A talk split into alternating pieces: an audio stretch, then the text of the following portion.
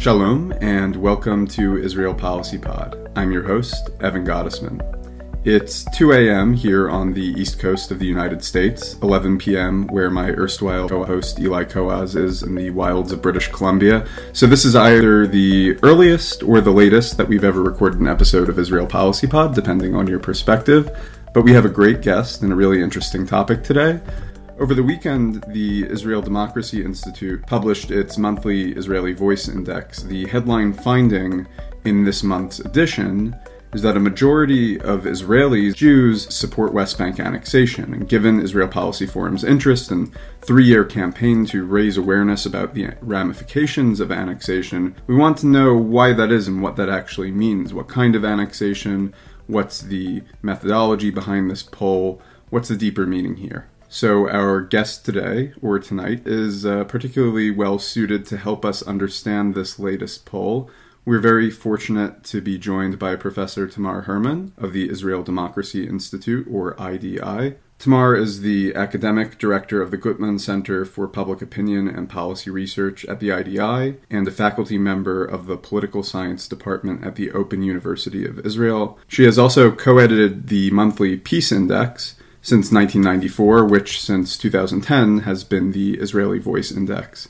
So, Tamar, this is your poll. So, we're going to have a great discussion, and thank you for joining us. Hi, Evan. Hi, everyone. Uh, I'm very glad to be with you, and I'll try to explain what's happening in this regard in Israel right now.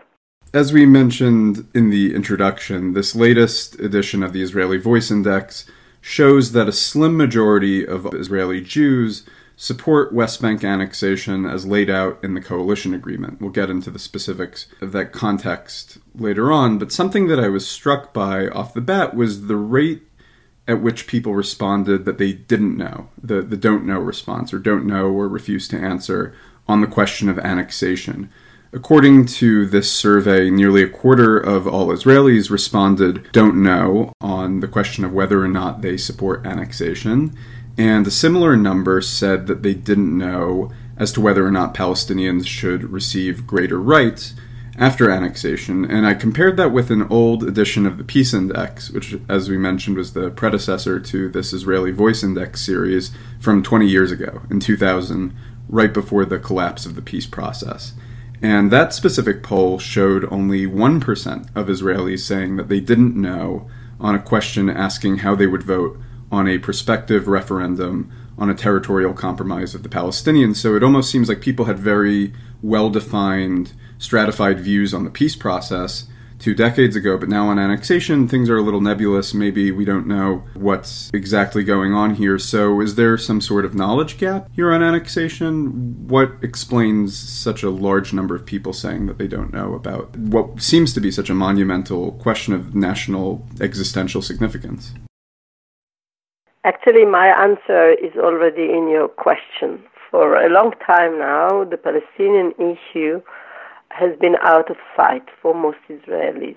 There was no movement towards or away from peace negotiations. People think about it as an issue not to be resolved in the foreseeable future and not to be changed uh, in the foreseeable future.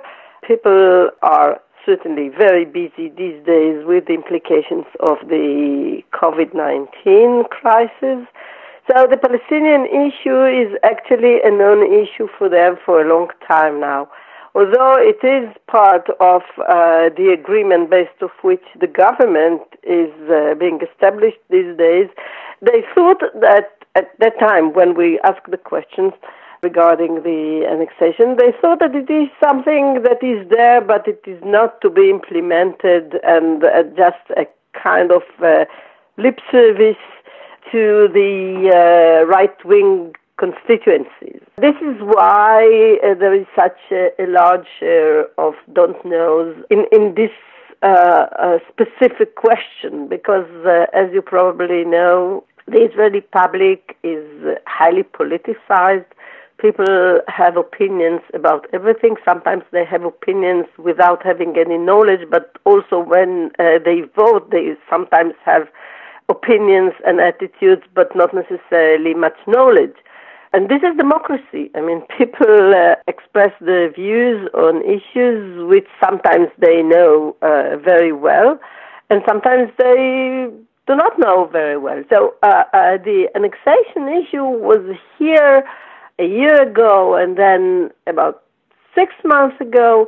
But there was no deep, very elaborated uh, discussion of uh, the potential annexation and its implications. People do not know which parts are going to be annexed. Is it only the Jordan Valley? Is it also parts of the West Bank that are now defined as, as uh, areas B, areas C, areas A? I mean, people are not familiar with what's happening there because nothing has happened there for so long. And now, when we presented the question, in fact, my team members thought that it was not a good idea to ask about it. I insisted on having it in our survey because they say people do not know about it and they don't care about it because they don't think it's feasible.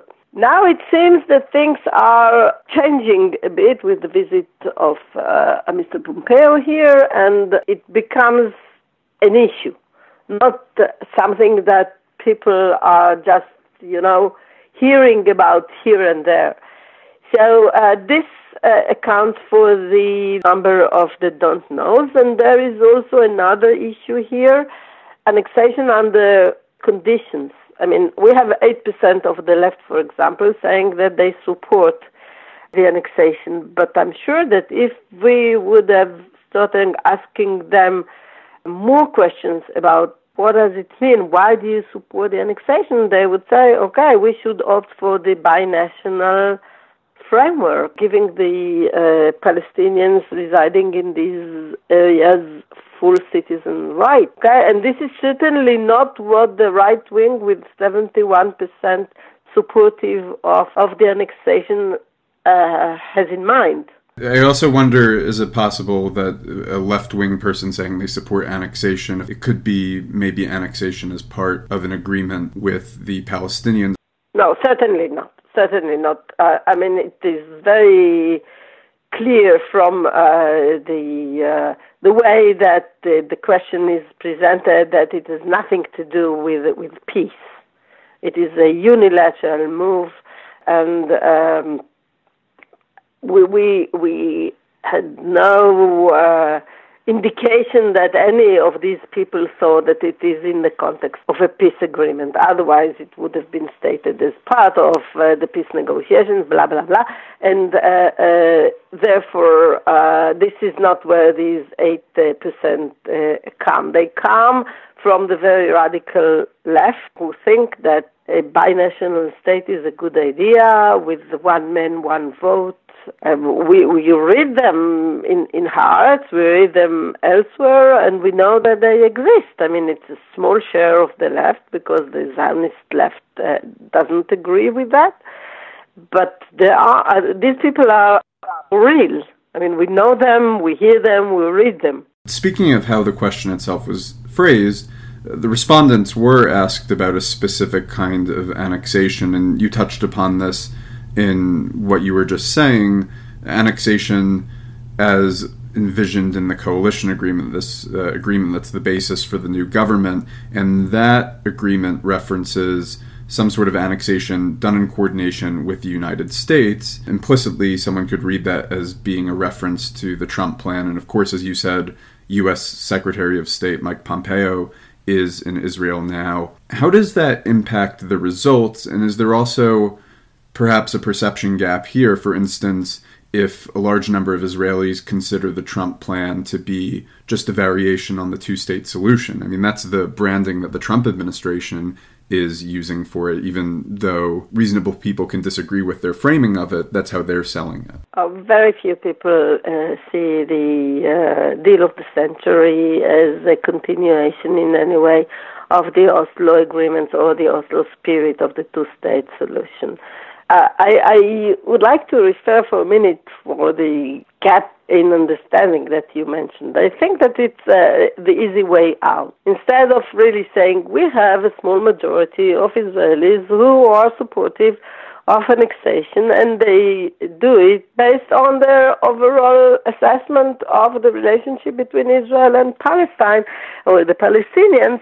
The easy way out is to say uh, they didn't understand the question, or they have no knowledge of uh, uh, the the real situation, and so on and so forth. But in a way, this is not the attitude, the right attitude for someone who studies social trends or, or uh, public opinion and whatever. I give the people the credit that they know what they are talking about and that they understood the question.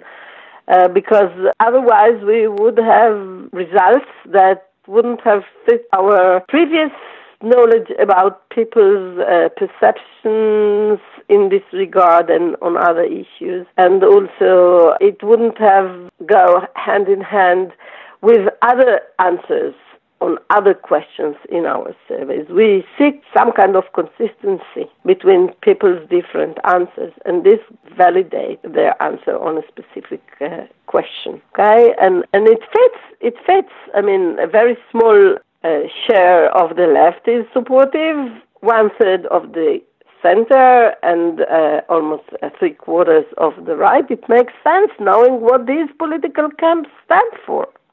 Right, and and I didn't mean to ascribe the broad strokes of the conclusions of the poll to say that just no one understands what annexation is or, or people don't get it and, and not to take people at their word, although there's been polling also done a recent poll that we featured in one of our other programs from Commanders for Israel Security showing that a lot of Israelis viewed the Trump plan in the context not of the Oslo Accords necessarily, but as something that could be called two states I want to go into the questions themselves again. I was looking at the English publication on the poll and then the Hebrew version of the poll, and several of the questions, uh, specifically the ones related to whether or not people support annexation, as well as the question about the respondents' belief in whether or not annexation will actually happen, under the new government, those questions use the word ribonut or, or, sovereignty, not the word annexation. Then there's a question asking if Palestinians living in the annexed areas should have rights, and that question uses the term sipuach or annexation. My personal belief is that the two terms mean the same thing. Why did you, in doing this poll, use those two terms, sovereignty and annexation, seemingly interchangeably, and do you find that people react differently to these two terms? Uh, they reacted in a very consistent manner, and when we saw the answers for the various questions, uh, we saw that those who resented the uh, idea of Israeli sovereignty uh, also resented the idea of not giving the granting the Palestinians any rights. There was uh, in between consistency uh, because it was very difficult to put it in Hebrew uh, with the uh, long term relating to, to the sovereignty issue. We could have done it. Maybe we will ask it again a bit differently, but it, it, it makes a perfect sense and it reflects the basic perceptions of Israel's position vis a vis the Palestinians. As you could see, Israelis uh, uh, didn't think much about uh, the the rights issue. I mean, because they don't think that it's applicable, they didn't have a very good answer about what rights should be granted. Okay. Uh, the the highest uh, uh, rate, 37, on, only a bit above one third, said that the situation should not be changed, but the other two thirds either thought that they should grant certain rights or full citizenship, or they didn't know. Because this issue, that's one of the shortcomings of surveys. If the matter was not discussed in the media, for example, or in the social media, in the traditional media, classical media, in the, in the social media, then people very often do not have opinions on, on issues. They create their opinions or develop their opinions in conjunction to what's happening on the public discourse level. They, they don't sit in the living room asking themselves, oh, okay, what do I think about granting rights to the Palestinians if the, these territories will be annexed? What they do is they listen to the radio, TV, the, their uh, friends, uh, peers, uh, colleagues, And, and after a while, they'll have their opinion that will, in most cases, match their overall political views. Okay, and as uh, the issue of the rights granting was not discussed very thoroughly, not recently, not even in the past, we still see an, I would say, an immature public opinion on that. We will go back to the question in a month or in two months, and I suppose that at that time we will see big differences and, and much clearer pattern of uh, of opinion. It's a new issue for, for most Israelis, and and again the question is: uh, Are we going to see any any, any developments, practical developments or any movement towards the implementation of, of the annexation, and then they will probably have opinions about it. But what's most interesting, and, and, and I would say that it's quite clear to people familiar with the Israeli Jewish public opinion, they don't want the Palestinians as, as citizens in Israel, whereas the Arabs do, because for the Israeli Arabs, to add a large number of Palestinians to the non-Jewish minority in Israel would make a huge difference in their civil status in Israel. And this is why they think, not because they, they have some deep democratic convictions necessarily, because it will change their situation within Israel if they will not be 22%, but say 30 something.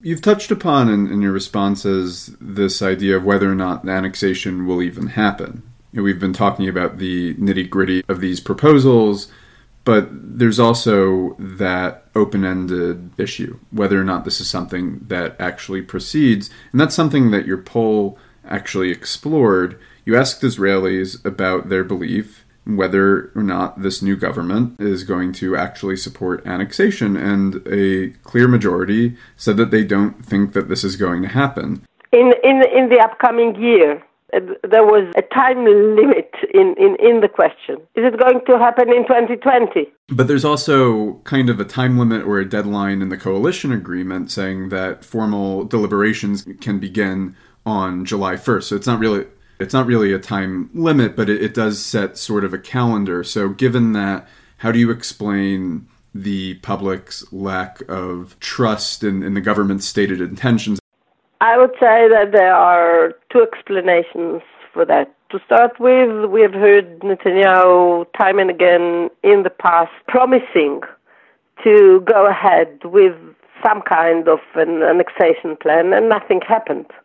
Remember, just before the second elections and even before the third elections, he visited the Jordan Valley and he said, We are going to do this and that, and nothing happened. And he's heavily criticized for that on, on the right side of the political spectrum. So uh, it is not a new thing that uh, things are being said but are not implemented. Actually, this is one of uh, the arguments of the Israelis in general against Netanyahu governments that they say much and they do little on, on a variety of issues. So people uh, do not take his words as something that will necessarily materialize. Second issue is that we're going to have a new uh, foreign minister and a new defense minister, and because they are both of the blue and white party, and we know that they are not highly supportive of uh, such a move and people would like to see how strong they are going to be in the new context of the government. Uh, maybe they will be able to prevent it. So uh, there is a huge question mark over the consensus within the government in this regard, and, and the balance of power within the government is not yet clear. For example, if uh, Naftali Bennett of Yamina would have been a minister and a member of the security cabinet, then things would be totally different than if he is away and out of the, of the coalition and out of the government. Okay, uh, uh, it is not that people uh, don't know, but the situation has not been created yet. The, the context in which these decisions are uh, to be made. And it makes perfect sense if people are skeptical. They just don't know, based on past experience, uh, annexation is not in the cards. But if things will change uh, within the government, then we should just wait and see. Uh, I think that it's quite uh, um, clever of people not to give us definite questions when the situation is so vague and so unclear as to the agents and the dynamics uh, within the new government. So they say, oh, okay, in the past it didn't happen. We suppose that it is not going to happen, but who knows? Do you see a change in the response, though, now that you have a new factor involved? I mean, the the past experience that you mentioned is certainly very relevant because this seems to have been a pattern that Netanyahu would make these grandiose promises and then nothing would pan out. Now you have the United States not only just saying that annexation is okay, but actually actively involved in that. That's borne out in the Trump administration's proposal, whereas in the past, Netanyahu's excuse maybe for not pursuing annexation would have been fear of blowback from a U.S. administration, but now the U.S. is very friendly to that. So, does the perception among the Israeli public change given the changing role of the United States in this process? Well, we still don't know how deeply invested the United States is in this move.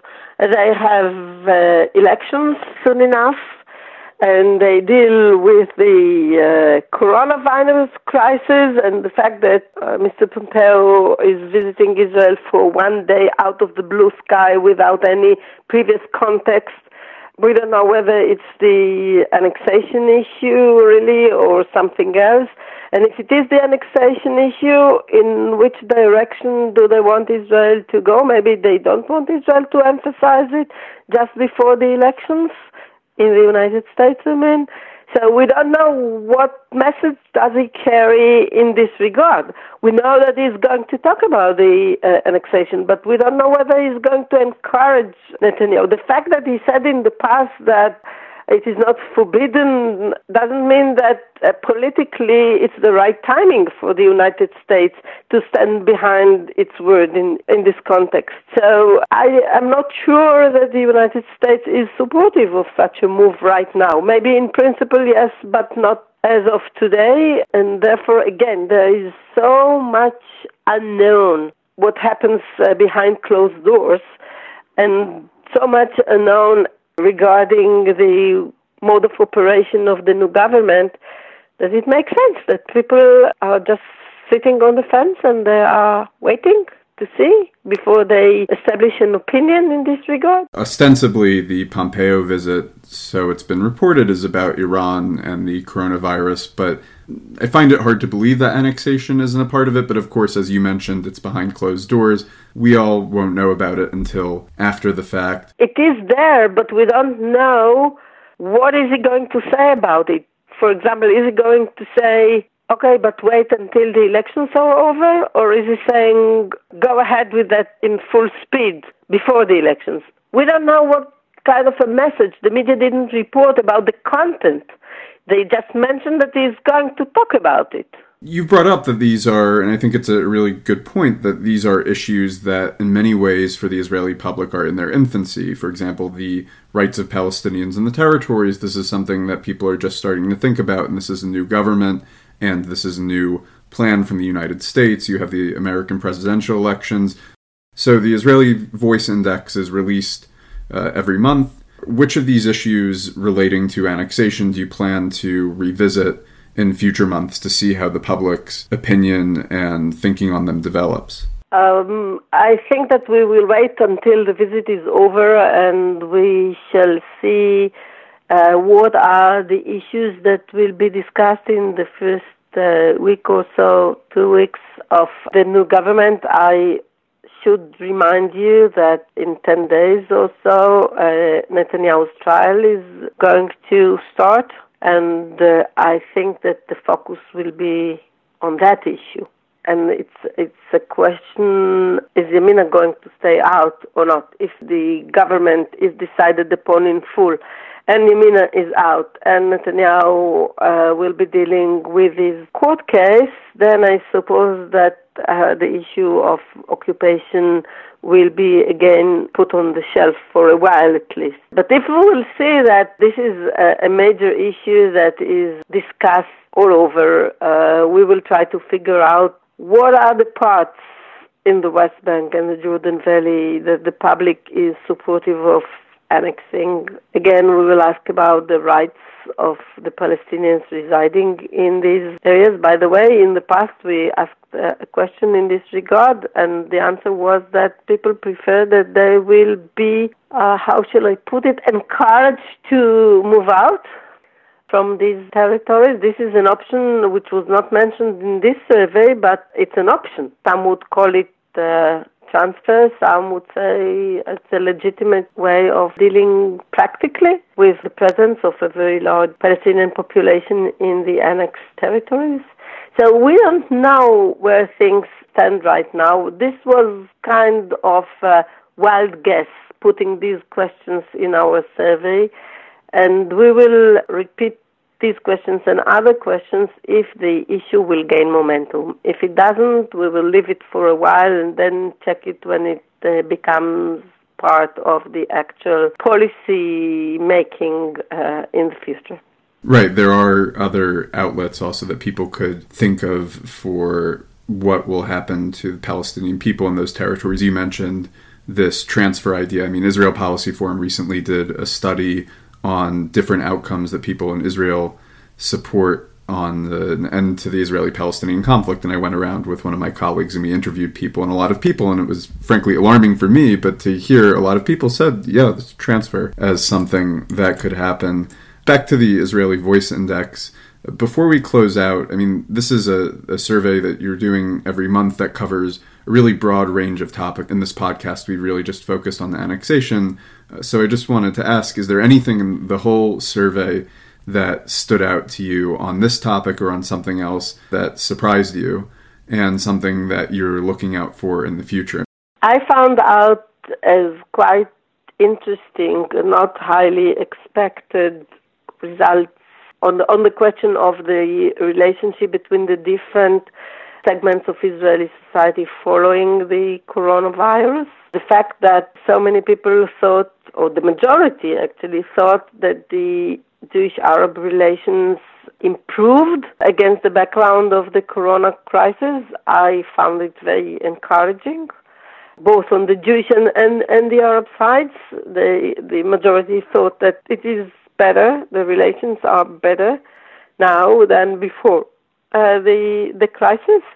And the fact that it's the opposite way around regarding the relationship between the non Haredi, non-ultra-Orthodox segment of the Israeli public and the ultra-Orthodox because so many people hoped that having the police and the IDF in the ultra-Orthodox neighborhoods helping the people and uh, bringing them food and, and this and that would improve the relations between the ultra-Orthodox and, and the non-ultra-Orthodox public segments. And apparently the vast majority thought that there was no improvement and in particular the ultra-Orthodox respondents thought that there was no improvement in the relationship. So from their point of view, the help by the state agencies didn't change their views on, on the state and uh, on the, the Israeli public in general.